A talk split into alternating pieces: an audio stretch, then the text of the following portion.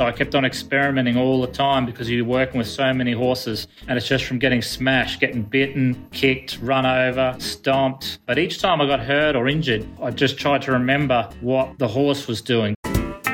Did you know that animals can teach us a thing or two about how teams work and how to bring out the best in each other? This is a fascinating area of study and one where my guest today is somewhat of an expert, at least where horses and working dogs are concerned. Tom Curtin lives in outback Australia in the Northern Territory. He takes animals that other people find difficult to manage, gets to know their personality, and trains them to be a contributing team member. The great thing is, we can learn some of Tom's secrets through his show, The Katherine Outback Experience, which he also combines with his music that he also takes to corporate events. I'm so looking forward to finding out more. Welcome to the show, Tom. Really glad to have you. No, thanks so much for having us on. I'll have to let our listeners know as well. You're someone who just keeps winning awards, whether it's in music or tourism. So you must be doing a couple of things right. but to draw similarities and lessons that link rescuing animals to developing better people relationships. I mean, when I first heard about it, I was like, what? How did this story start with your love and relationship with horses? Yeah, I grew up on a farm near Kingaroy, which is about three hours northwest of Brisbane in Queensland. Mum and dad are still there on the farm. I've got four other brothers. We've always had a fair few wild horses, about 70 or 80 horses on the place, and had a few thousand acres there. They had beef cattle and peanuts and corn and things like that were growing every year. But ever since I was a little kid, I just always found myself outside in the chook pen, rounding up the ducks with a few of dad's dogs or with the horses. I was always fascinated by them. And about the age of 10, I just really wanted to learn how to train them more and break them in or start them under saddle first. And so my dad was really good. Like he knew a fair bit about horses, but he wasn't really a horseman. He could catch one and ride one. And we'd often go to pony club, but we'd have to ride about 12K to pony club every second Sunday because we didn't have a truck and then we'd compete all day, then ride home again alongside the main road. So it was really good. But yeah, about grade 10, I went to the local fella on my school holidays, uh, a real old bloke called Hurley Toomey. And I went there for three weeks, took my own horse, and he showed me how to start it under saddle and a fair few tricks there for, to give its first ride and things like that. So it all sort of began there and kept on evolving. Is there a certain satisfaction that you get when you break a horse in? Yeah, definitely. I think like as a kid, even back then, we were taught to lasso the horses. It's a very old school style. So they'd, they'd lasso them, they put hobbles on all four feet to restrict the horse's feet movement. The horse got a fright, it couldn't really run away, to just trip over and fall over. And then what would happen was the ears of the horse would go out to the side and they've mentally just shut down. And you thought you're having a win, the horse was getting quieter, but actually it wasn't really absorbing the lesson. And so over the years, I was doing three or four horses a day and it was okay, but I really wanted to go contract horse breaking to make more money. So I had to keep researching and experimenting so that I could increase the horse number I was training each day. So I went from three or four horses to 14 horses just by using a different method, really observing the animal behavior to fast track the process. That's amazing. But I mean, how did you even work that out to realize that the position of a horse's ears, you know, meant something completely different to what everyone else believed. Yeah, well, I think I found out that up in the Northern Territory, there was a station called Mount Sanford Station, and they had about 400 horses there, and they broke in and trained a lot of horses for other cattle stations.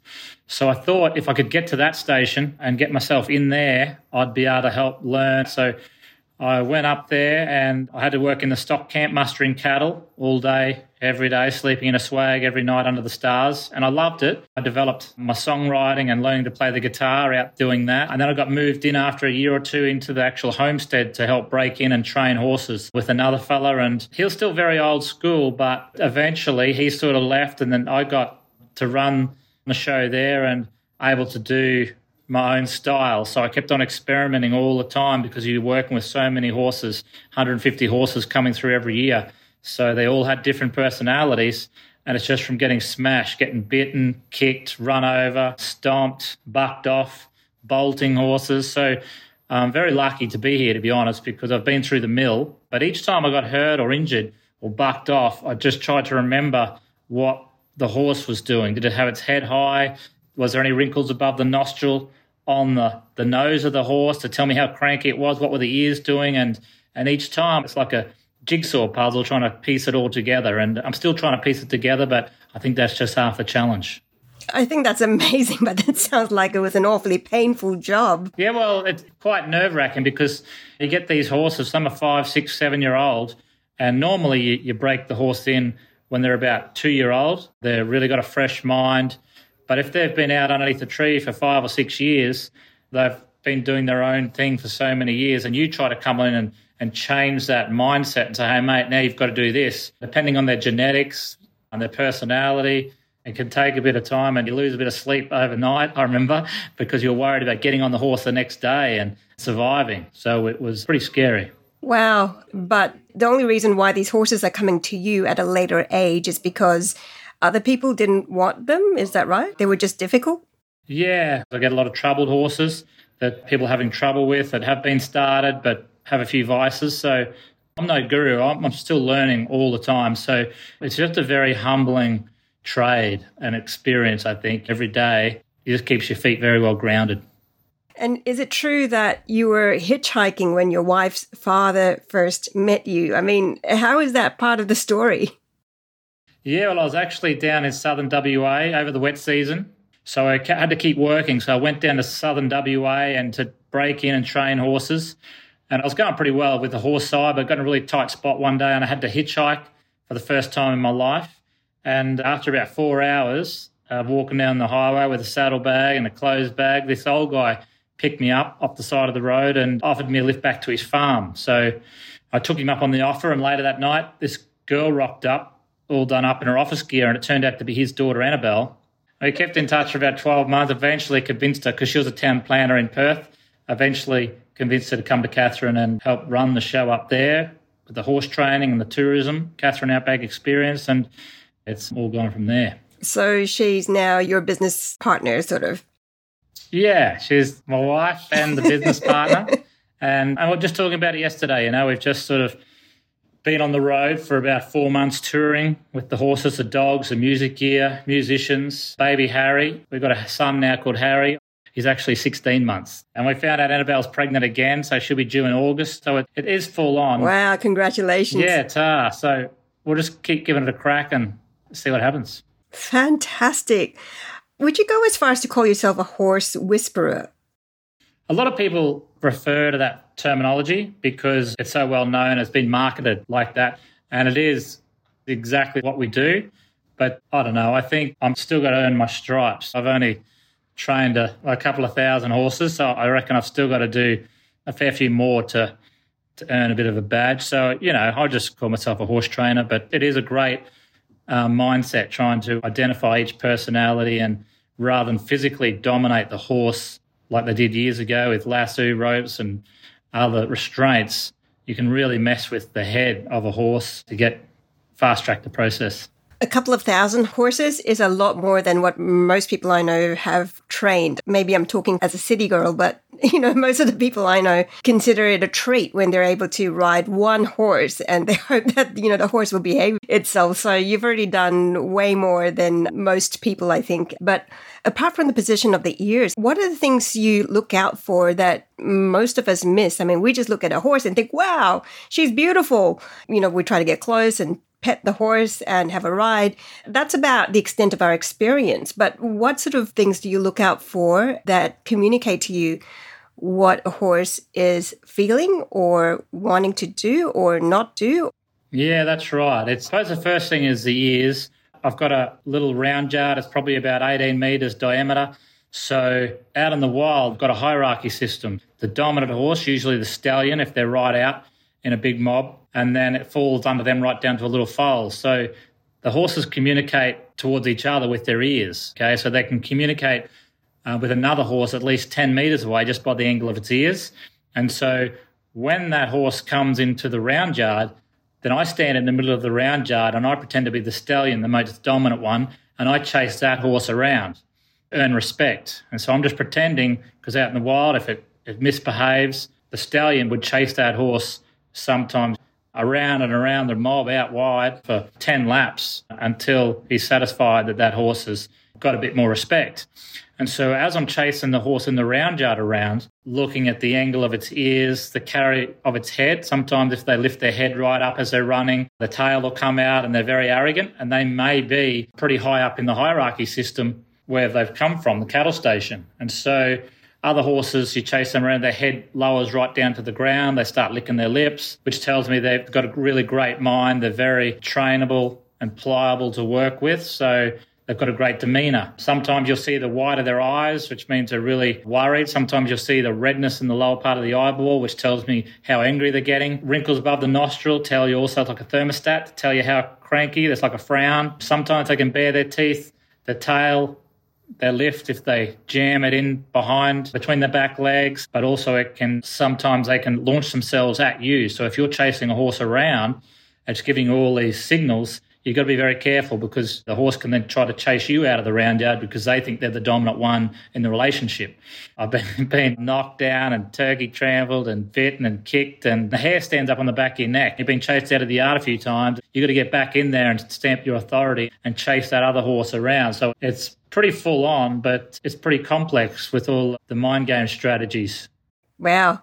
And I think this will carry on to mind games in the corporate room a little bit later on as well, which we can discuss.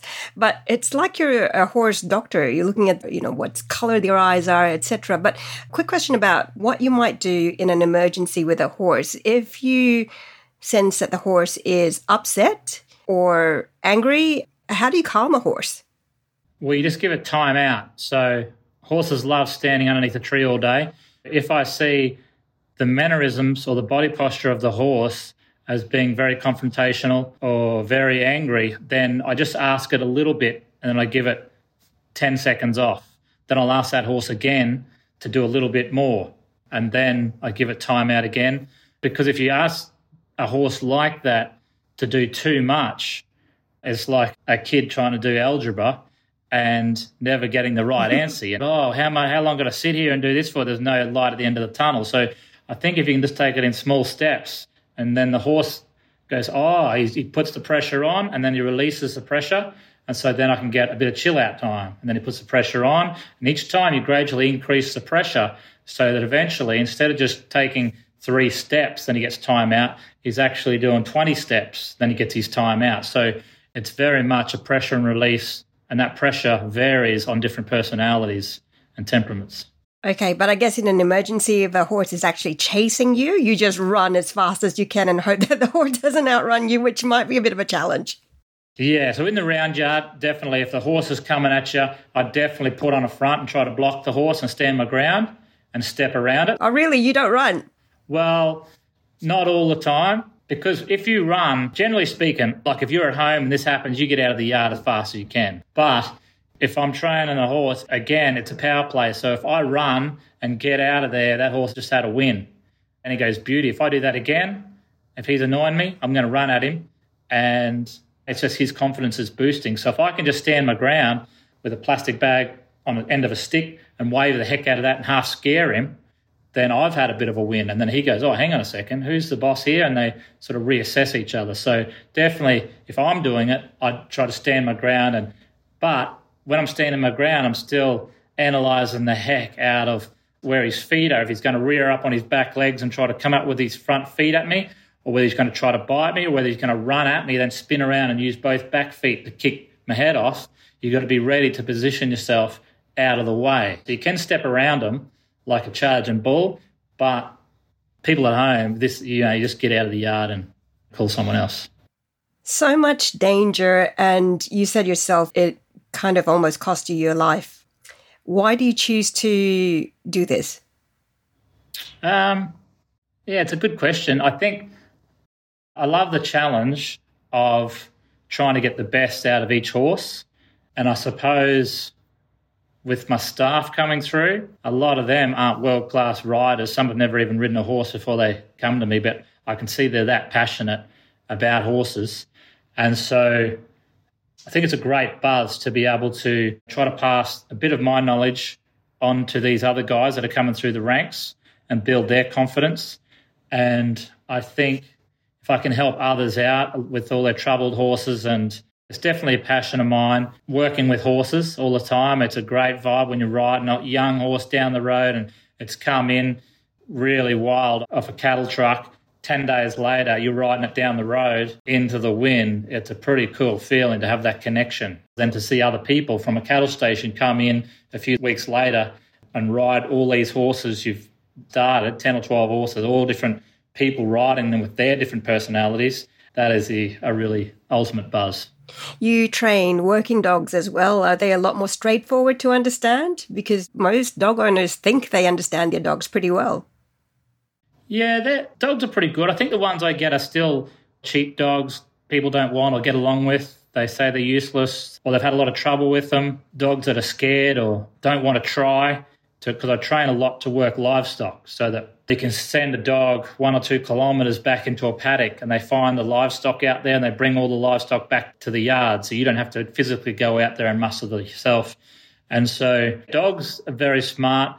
I suppose, yeah, some dogs, if they're cornered and pushed too hard, will try to retaliate and try to bite you. But the majority are just scared. And so, again, still learning, but it's a great time out from horses, but it's still a great connection to get a a dog and build that trust. The dog is exactly like a, a staff member. If you can bond with the staff member or your dog and not really try to chastise them, I just find for me it works if I can really build the confidence. And when I first started 20 years ago up here, back then I couldn't really afford anyone. And so I had backpackers coming through and I'd give them high fives. You know, every time they did a job right, I'd give them a high five and boost their confidence. And it was just amazing to see their confidence grow. And if they messed up, you know, I had a fella mow my lawn. He was from England, had a tiny backyard. He came over here on the ride on mower, to Make you mow my lawn for me.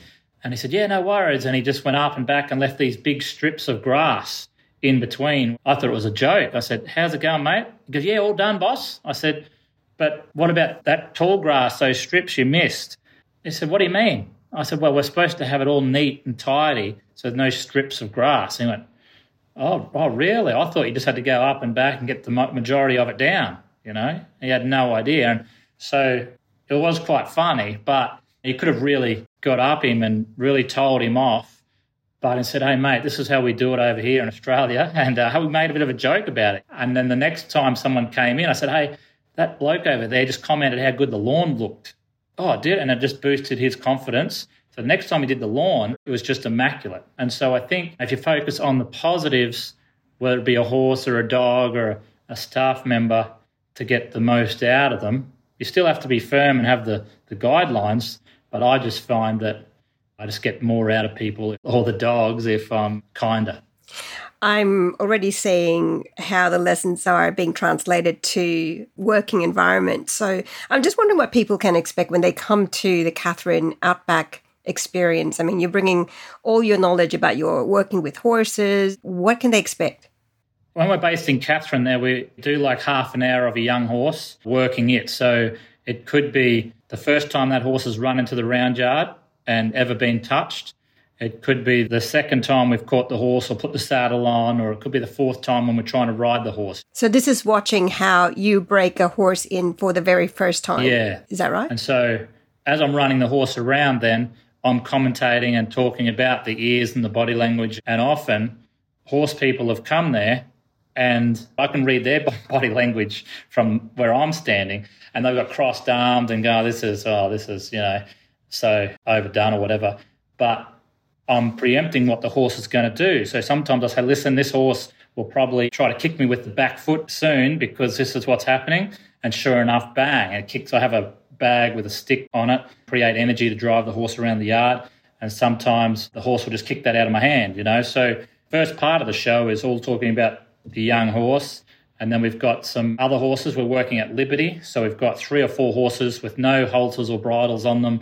And like instead of telling a dog to sit, I tell the horse to lie down just on a verbal cue.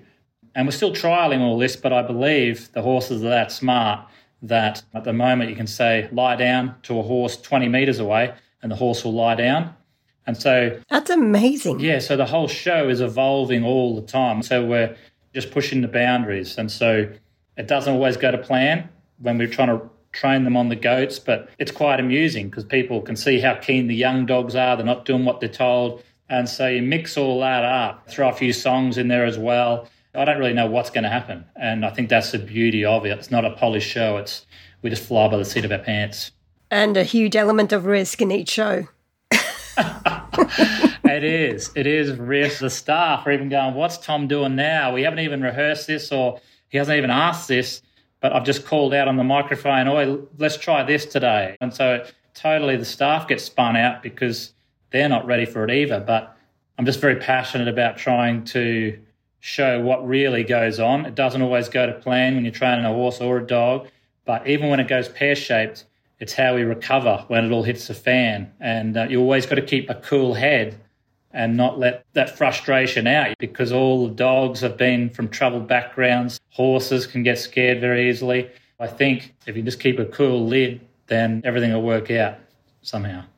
I don't want to give too much away, but I think in one of the highlights of your show, in a show of trust, ultimate trust, you actually stand on a horse and perform a song. Yeah, that's right. The whole show sort of evolved from people coming through, travelers, visitors, and then I say, Ah, Sam, any questions? And one bloke said, Well, can you stand up on your horse and sing a song? I said, Mate, I'm, that's crazy. I'm not doing that. He said, Oh, I'll give you a few beers. And I was getting low on a few beers. So I said, Right, I'll give it a crack. And so he said, No, well, if you stand up, it shows how much trust you can get out of that animal. And so I said, Oh, I'm scared of heights. But I said, Right, I will give it a crack. And so he said, Right, that was awesome. Now you got to keep that in your show. And then he said, Well, can you ride around on your horse playing a song? So it's all been developed like that. And I think if you can keep the true essence of it, it's all based on trust. So it's like building a house. If you don't have the right foundation, eventually the house is going to fall down. So I think it all comes back to those beginning processes of building your trust with your animals, with your staff. And if they don't have your respect, then you don't really have much going forward. What lessons do you normally bring home for corporate events? We've sort of brushed on a few themes and ideas a little bit earlier on. But when you have an event planner who has asked you to come and a company has hired you to inspire their employees, their staff, and they're hoping that maybe they can learn something about teamwork or you know how to develop better as an employee or work better together are there specific lessons that you can draw from animals yeah every event's a little bit different so if we look at the working dogs for instance we might have 10 dogs sitting out in the arena and we've got three goats as soon as you've got the three goats it's like a kid in a lolly shop all they want to do is get to the lollies or the goat because that's their instinct coming through. And all these 10 dogs have got different personalities. Some dogs, they just kick back and are very patient. Other dogs are like so eager to get there. They're not listening. They're trying to run their own show. Some are workaholics. Some are just want to do the whole thing themselves. And they're going, I don't want to do that. I want to do this. And, and so I think when we do this exercise and we've got to move these goats around the arena, it's all about trying to get the best out of their personalities and get the job completed.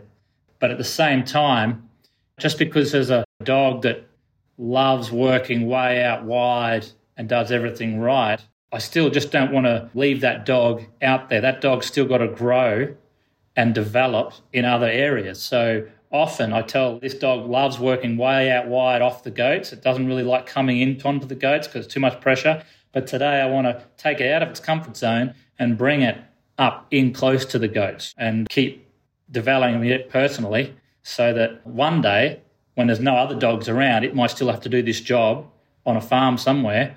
And it's pretty much the same if you had a team of employees. You've got some pretty strong minded people, you've got really hard working people, you've got the people that need a lot of motivation, a lot of inspiration to get them going every day. And then some that will just do the bare necessities and then will be very reluctant when they're pushed or made to do something else. So I think from training dogs perspective, if you can identify each personality of your staff member and then work out what their abilities are, what they love doing naturally, just comes to them naturally with a bit of a push they can do, or if you really inspire the heck out of what else can they achieve and they don't even realize they can actually achieve it.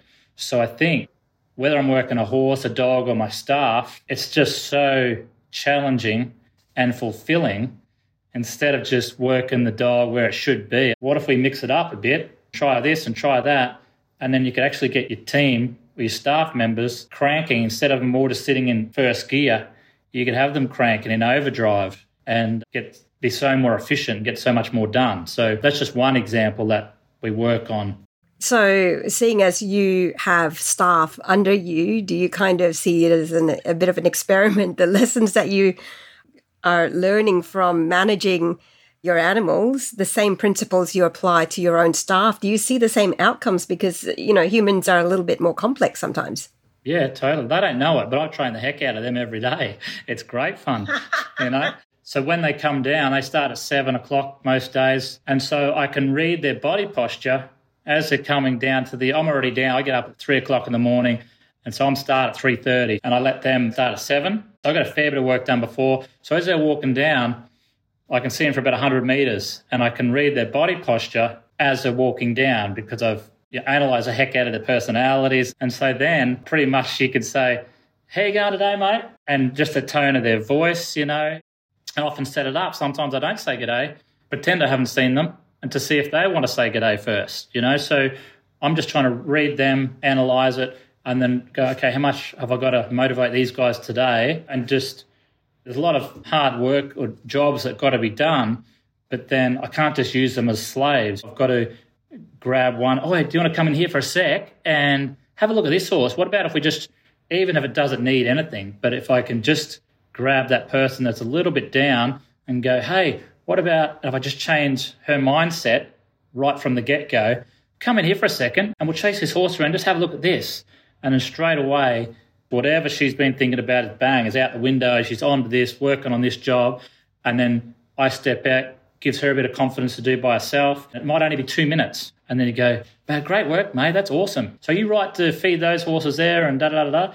Yep, no worries. And so out she goes. She doesn't realize it, but she's already walking a lot higher, a lot straighter than when she came in. And I'm still learning as we go. But I think if we can read the body posture of our staff, like the horses or the dogs, and then we can use different strategies to uplift or motivate or even just listen just to get the best out of them. We've got them right or their mindset right, then we can achieve so much more, if that makes sense. That's uh yeah i think a lot of people can learn from that uh, not something that we think about every day. Yeah well i think these days with technology everyone's on their phones and your whole mindset can change pretty quick. If you saw something on facebook or keeping up with the joneses or someone might have made a comment about something or a photo of yours on you know what i mean so very, it can get very personal and i've seen it everyone's been cracking up until lunchtime but after lunch some of them come out and have just been a bit sluggish or what's going, hey man, what's going on? And I'm scratching my head trying to, and later I found out that you had a bit of, um, saw something on social media and it is pretty complex and you don't always just get it right like that. But I just think if people are aware or the bosses are aware of how people are feeling, what they could have gone through, and even just be an ear or even the colleagues a bit more in tune with other people's body language and be a, a, an ear to for a listen or something like that. I just think that the team environment could just really click into gear and become more efficient instead of everyone just sort of sitting because sometimes they do everyone just sits back and just does enough to get by and watching their clock ready to go but i'm going man if i can inspire my team enough or motivate them enough then they won't be watching the time. They'll be trying to get the job done and bang, bang, bang, and even working overtime, not realizing they've gone overtime because they've felt so passionate about delivering a product. Yeah, I don't think even many bosses think about it. I mean, there is a saying that people don't leave their jobs, they leave their bosses. So it is just so beneficial for employers, for leaders in organizations to just be that little bit more aware of what's going on in the lives of their colleagues and their staff. And that might just make a significant difference just in terms of how everyone relates to each other and what people reveal to each other and how you work together. So, yeah, some really interesting concepts. When you take your show, because you've grown your show now, there's this showman side of you, there's this educator side of you, And then there's this entrepreneurial side of you. I mean, your business didn't just grow by itself. The Outback is pretty isolated. What decisions did you make to grow the business side of your show? And did you get any help? And what was that journey like? Because that's very intentional. When I first started, like social media 10 years ago wasn't that big. And so I didn't know much about Facebook ads or the marketing procedure of all the social media. And so really I thought, well, let's just knuckle down and work one on one. So when I first opened the show eight years ago, I suppose, you know, no one came to the first show and then which felt pretty good. And no then, one, did you say? Yeah, no one came. And then I was running three shows, three afternoons a week. I'd run the show. I was still breaking and training horses, but three afternoons I'd, I'd open the show. And I put signs up out of town a bit, advertising Katherine Outback Experience. But then the council asked me to um, take them down because they weren't allowed any signs. So no worries, I'll get round to it. And it took me another week to get there. And then I just took them out another 100k each way to try to get around that. But then they still said, no, you've got to still take them down. So, and then I'd walk the caravan parks with my brochures every lunchtime. There's about six caravan parks in Katherine. So I used to walk handing out brochures trying to spread the word. And one person would come or a couple would come, a grey nomad travelling around would come, and I just run the show hour and a half for those two people or one person, often no one. But because it wasn't really a polished show, it was more like a training exercise. And so then I could skip stuff out or add stuff in. If people are more interested in the dog side, I'd, I'd do more on the dog training. And so I'd still train the dogs, even if there was one person there. So it worked out pretty good. It still paid off because those one or two people went and told other people, and I kept on asking them where they found out about us, and often it was word of mouth. And still, it's been a really good thing up there. Caravanners coming through and they camp along the roads and they catch up with other people in their camps before they get to Katherine. So they know roughly what's ahead and things like that. So that work still worked pretty good. I knew the Ghan train was coming through twice a week, so I thought, man, if I could just get my foot in the door there and try to get some people. So I kept emailing and did a bit of proposal for them, and it took about three years, and eventually we got them on board, and it's been amazing. It's probably the turning point, really, getting the Ghan train once it came on. Then we got AAT Kings buses, and we started to get school camps that would camp on our place and we'd do a barbecue for them and then they'd go off and see the Katherine Gorge and stay a couple of nights and keep travelling through. So once we had those bigger numbers coming through, instead of just being relying on the grey nomads, we had different markets, which then we could start to employ a few other people to help out with the shows because when we first started, there was only a handful of people. I had no shade structures. The first few shows, people were actually standing around this round yard in the sun watching me because basically I had no money at all. We had a massive mortgage. I was trying to break in these horses and keep my head above level and try and dabbling in this tourism as well. So it was just pretty hard going.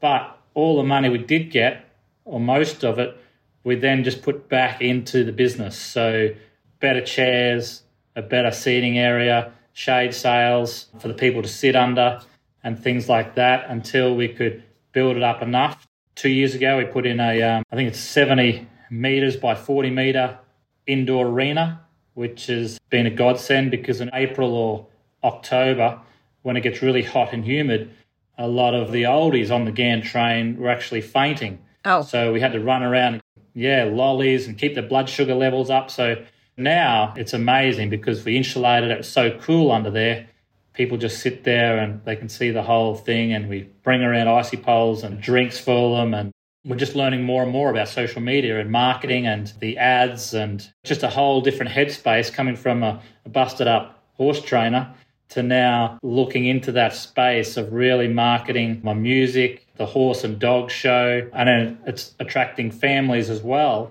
It's a really cool concept, which is trying to cover a wider reach, I suppose. It's also creating interest now for them to pack up their vans or caravans and get up to Katherine to see the other side of the show as well.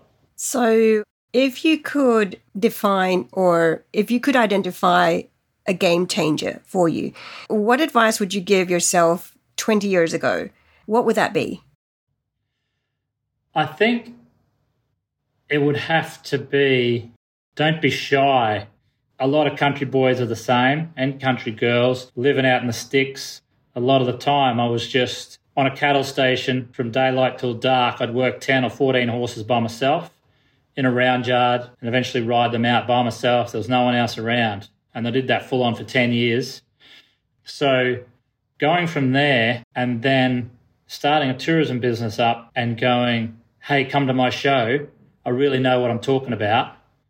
It's a really big thing. Like for so long, and I still do it today. I get my wife Annabelle's always up me for not pushing it enough because I'm a lot more reserved and she accuses me of being too humble and just lying low and going under the carpet and not spruiking what we do or how good it is because you don't want to be that guy that is totally up himself and says, Hey, look at me, look at me.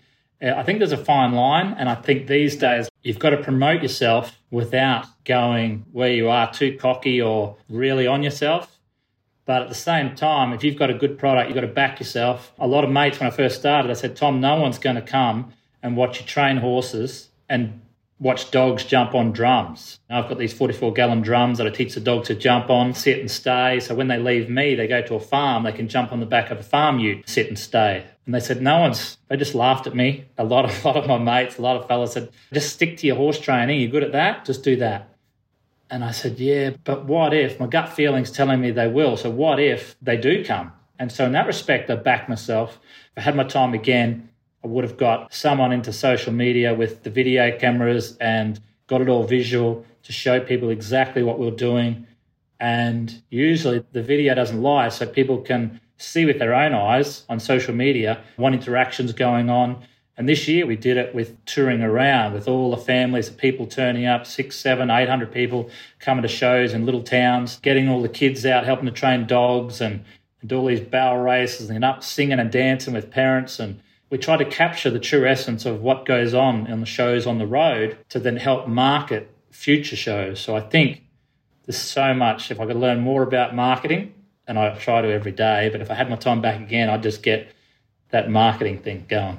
But it's amazing how far you've come. I mean, if you're talking about bringing the outback dust into a convention center now in a city, that's quite a sight. So that's quite interesting. But also, I did not know how much emotion horses can evoke out of people. I mean, you've had guests from all over the world. How have you seen people react to the horses and to the lessons that you're teaching? Oh, it's been amazing. I know how much they move me, but then when people come to the shows, one lady was about 87. She came up on a walking frame after the show and said, Hey, Tom, is there any chance I could just pat one of your horses? And I said, Yeah, no worries. So I went and caught one and brought it over. And she said, It's just that all my life I've lived in Sydney and I've always dreamed about patting a real horse. And so, do you mind if I just sit here for a bit and just pat? I said, Mate, go for it. And she sat there for about five minutes and just started patting this horse down the forehead between the eyes, long strokes. And she had just tears just rolling down her cheeks. She said, You know, I just never thought I'd be able to pat a real horse or be up close to it or have that smell of a horse on my hands. It was just amazing. Her family rang up when she got home because she's still raving about it, and they wanted to thank us just for doing that. And that's the kicker, you know. There's all these stories about it. It's just a moving experience, and the horse they've got such a kind eye, and they're so gentle once you've got all their trust. So to see that is pretty moving for us too. It's been quite a few months where it's been challenging because of the pandemic and, you know, since COVID hit. I just wonder whether, you know, because you're so close to these horses and the dogs, does it impact them at all? Not really. Because we've got a good crew, I think we're still conscious of even if there's no one there or no shows on, we're training on them because they still love working. So, and because of COVID, we had no tourism. So we had to sort of pivot and we started up horse riding lessons as well as trail rides for people in Katherine. And then Alice Springs and Darwin. So they were people coming down for weekends for trail rides and mentally it's really good for the horses. And then we also had to start a farm therapy program as well. So we kicked into some Indigenous kids and got them to come along and they were catching horses, painting horses, washing horses and dogs and special needs as well. So four times a week for a couple of hours each, these groups were coming along, feeding them and making a fuss of them And so going forward with the shows, I want to keep the farm therapy going as well as the trail rides and horse lessons. So it's full on. We've been looking for more horses to supplement the team up there for this year. And the horses get rotated as well. So they're not the same horses in the show all the time. Otherwise, they just get bored. So again, each show we're looking at the dogs and the horses and how they respond. And sometimes we don't use them, we use them somewhere else to build them up mentally, just like our staff members, and just keep rotating so to get the best out and keep that passion all there. It sounds like you're managing it quite well because in the cities, you know, I've been reading about dogs having separation anxiety because with the lockdowns, the owners have been spending more time at home. And then suddenly, when things start opening up, these owners have to go back to work and these dogs are experiencing separation anxiety and it's a little bit traumatic for them. But what about yourself? I mean, how are you getting through the pandemic personally? Has it challenged you? Has it changed you? Well, I had to go back breaking in horses last year. I had to go back breaking in 16 a month. It was full on and even a bit nerve wracking because some of these horses are pretty wild when they come in. And so it took yeah, a little bit of confidence to get back on the horse, so to speak. And I got caught out a few times, like got bucked off, and it just keeps you always thinking, always down to earth. But yeah, I think as a business mind, you can't have all your eggs in one basket. You know, if tourism goes, bang, like it did, we had nothing. So luckily, I still kept good with for so many years doing the cattle stations, all the horses out there. So we're able to keep going on with training horses. But again, we had to think outside the box and say, okay, well, what else can we do? So that's when I started doing the, the horse lessons. It was just me at the time, one on one with these kids coming through, and people that wanted to come to us had never been on a horse. So I had to try to get the kids' attention, anywhere from a three year old to a 16 year old, get their attention and keep them interested for at least half an hour, sometimes an hour. And so even that in itself, like if you're just there going, ah, she'll be right, jump on, mate, and I'll lead you around, the kid's not going to come back next time because sure they got to ride a horse, but I just feel that every person that comes, you've really got to enhance their experience. So by the end of it, we knew how many dogs or cats they had at home how to make a paper aeroplane, all these things that we were talking about to keep their mind on the job. We were boosting their confidence because a lot of kids were terrified of getting on a horse so big and looking down and so but if you can again change their mindset and get them talking and thinking about other stuff they're actually learning how to stand up and do an aeroplane sticking their arms out to the side pretending to be able to get the balance and not actually thinking about falling off or looking down so i think there's a lot of things running through my head there still is but it's great to try to get or boosts the confidence whether it's a, a kid riding a horse or a dog it's a great challenge it's amazing how you're thinking of so many people. You're not just thinking of the one outcome, but you're thinking of the people that are involved and how they can get an outcome through interacting with what you're doing with the horses and with the dogs. And what I also do love about what you do is that it's connected to benefiting the rural communities and the outback where you're from. Can you tell us a bit about that? Yeah, well, I think when I say we, my wife Annabelle, she's just been a pivotal moment, I suppose, since when she came up and has been helping with all this business side of it because she was an ex town planner for seven years. So she's been helping out with all the marketing. And I'm sort of like the big sky thinker, you know, managing the people outside and animals. But she's very much switched into the business mode. And a lot of people say, How do you and Annabelle get on all right if you're working together, you're married together? And we're just speaking about it yesterday, how lucky we are that we get on really well and just very open about talking about things. And we did get talking about when we tour, traveling around for years on cattle stations. And they're all sometimes work for three months at a time before they get a weekend off to go to a rodeo or a camp draft or get out. And a lot of these rural towns don't get much entertainment. They've always got to travel to the big cities to get the entertainment. So I said, well, what if we take the show on the road and go to the little towns instead of the big ones and see if we can help boost morale and confidence there. Let them have a night out, let them forget about their worries for a bit. So we started doing that about five years ago. We'd do about 50 shows in four months, four and a half months. And it was very daunting. Like, I think that was probably the most nervous I've been in a long while, where you load up the horse truck with six horses, yeah, eight dogs, three goats, the music gear, and you've got to travel and hope that people are going to come out and see an outback show as well as a concert in, in a country town. and they've never heard of Tom Curtin, and a lot of people still haven't. So to get out there and to market it all ourselves, very daunting, but somehow we covered costs just in the first tour. First coast was West Coast, so we went down to Perth and back up again. Then we did the East Coast the following year, and then just been getting bigger and bigger. And now, instead of 30 or 40 people coming to watch us, some towns we're getting up to a thousand people wow. come out and watch us. It's just amazing. And while you're there doing the show, you're talking a bit about the dogs and the horses and how we train the animals in a nice, kind manner. You also jump up on stage, you get all these kids out of the crowd, and you've got to keep them occupied and, and dancing up the front. But then you're also singing a bit more of a serious song that will reach the older people kicking back at the back. And so, got to be a family show and got to deliver messages on different levels, if that makes sense. So while I'm singing, I can read the body postures of the mother over here that's looking for a kid that could be out the back running around. And so if I can get all those kids that are running around out the back out in front of me dancing, and I give CD prizes away to the best dancer or the, the coolest kid or the one that's still a little bit shy, that attracts all the kids up the, the front.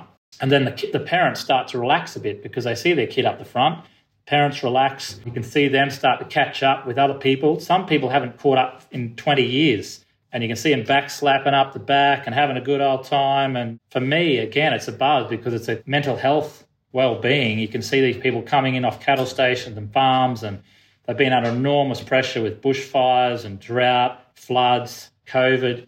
So if I can just get there and just put on a show so they can forget their worries for a bit, catch up and rejuvenate a little, I think it's a job well done. See, everything you've just said just shows why you are a master of the audience and you know you have such a philanthropic heart right at the center of it which is why what you're doing is fantastic a couple of last questions are there books or resources that are your go-to's that you would recommend to people when in building a business to be honest I haven't read too much. I've started to listen to a few audio books on business and marketing and things like that. I just can't think them off the top of my head at the moment. But as I'm training a horse, I'm listening to an audio book about click funnels and all this stuff. it sounds, and I don't tell. That might be Russell Brunson. yeah, I've listened to that. I've listened to a bit, of, a fair bit of Russell. Gary Vaynerchuk is another one, and it is quite bizarre. And my mates just pay me. They go, "Who? Gary? Who?" And because a lot of the people I hang out with are all horse fellas or off cattle stations, and they're not you know, sure. thinking like that. So I just said, no, a bit of country music, mate. And uh, well, I'm not a cattle person, but it's only uh, about two years ago when I said Gary who as well. So it's not just not just those guys. that, yeah, that's right. So it's really cool. I think of starting now to really get into it and to try to build the business ahead because in the COVID last year, we had no one really coming through. And I thought, man, we've got to try to set up a video or a thing about dog training and young horses so we can all do it. Get a fella up here to film it, all these different types of horses, and then we can run classes or all over by Zoom or people can check in on or clip on a link. So that's all coming this year, hopefully. So we've gone moving into that space as well to develop that side of things. So I think most of it is just from hard knocks and getting rejected so many times. Ring up, hey mate, can I come and sing it? Who are you? Nah, man. You just every knockback you get, you're still one closer to getting a positive answer. So it's their loss. Don't worry about it, mate. Let's keep going. And yeah, I think you just put your head down, get up early, and work your heart out. Wow. It takes some will of steel, I think, to do that, which we all need in order to get to our goals. Is there a travel destination that you wish you could get to right now that you can't? I'm working on it, but I just need a few more to step in if I've got to, because I'm trying to do more events. Does that mean Tom never goes on a holiday? I don't think I've had a holiday for a while. We've got two days off today, though, but we're on laptops in Alice Springs here doing work. No, I mean, get on a plane, go overseas to, I don't know, Italy or somewhere. No, definitely. Definitely down the track. I got four other brothers, and they said, Tom, when are you actually going to take two weeks off and do that? I've become pretty flat for the last 20 years, but I definitely we're getting very, very close so I can do that and chill out. But uh, someone asked me the other day about this, and they said, but when are you? And I just find that even over Christmas, we went to Annabelle's parents' place down in Perth. They've got a beef farm. So it was still great. But I just found that I was getting a bit flat because I hadn't really worked the horses or dogs or and then I went out one day and I just started working the horses and then working the dogs just by myself. And I just came back in. I was just really recharge and revitalize. And I said, oh my God. I so you kind of need to go on a holiday at another farm, basically. probably, probably. No, it'd be good. I, good sea change. I'll do that and see how we go. Fantastic. Now, if people wanted to connect with you, what's the easiest way to do that?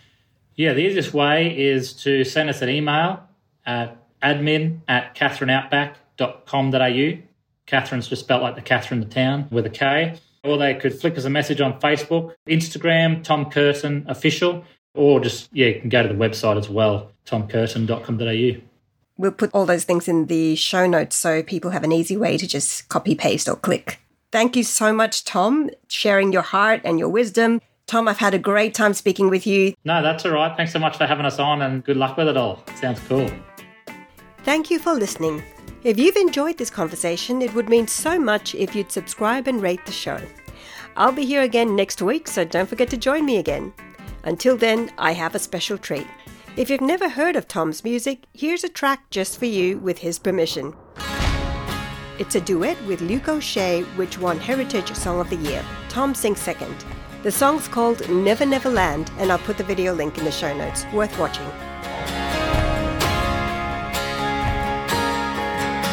Waterfalls are raging, floods are pushing through. Progress dancing in the rain, while flowers start to bloom. The spinifex is waving like lizards in the sand. The crocodiles are watching while buffalo makes a stand. Well, we're all part of the dream. We're ancient and we're new. Storm clouds and thunder, or a sky so blue with the billion stars above. The horizon never ends, but we never say never. Here and never, never land.